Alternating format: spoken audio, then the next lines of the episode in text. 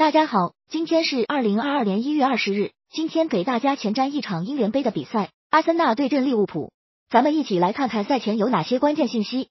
一、阿森纳上次闯入英联杯半决赛是在十七到十八赛季，最终阿森纳两回合总比分二至一力克强敌切尔西。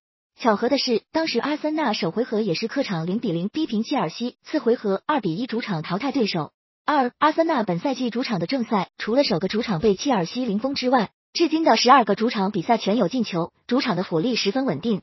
三，利物浦本赛季客场各项赛事对国内外强队全部打进多粒进球，比如欧冠客场打进波尔图五球，打进马竞三球；联赛客场打进曼联五球，打进热刺和切尔西都是两球等，客战强队火力不减。四，利物浦的右后卫阿诺德最近六次对阵阿森纳有四场送出助攻，总计助攻五次。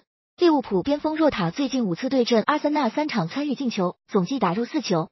本场这两位阿森纳苦主预计都会首发。五，德国名帅克洛普执教利物浦之后，带队共十六次对战阿森纳，战绩九胜四平三负，优势明显。最近三次克洛普带队对战阿森纳都完成零封。六，英联杯这项赛事半决赛是不设客场进球的，首回合零比零战平。本场即便是有进球的平局，利物浦也不会直接晋级，而是打平后直接进入点球大战。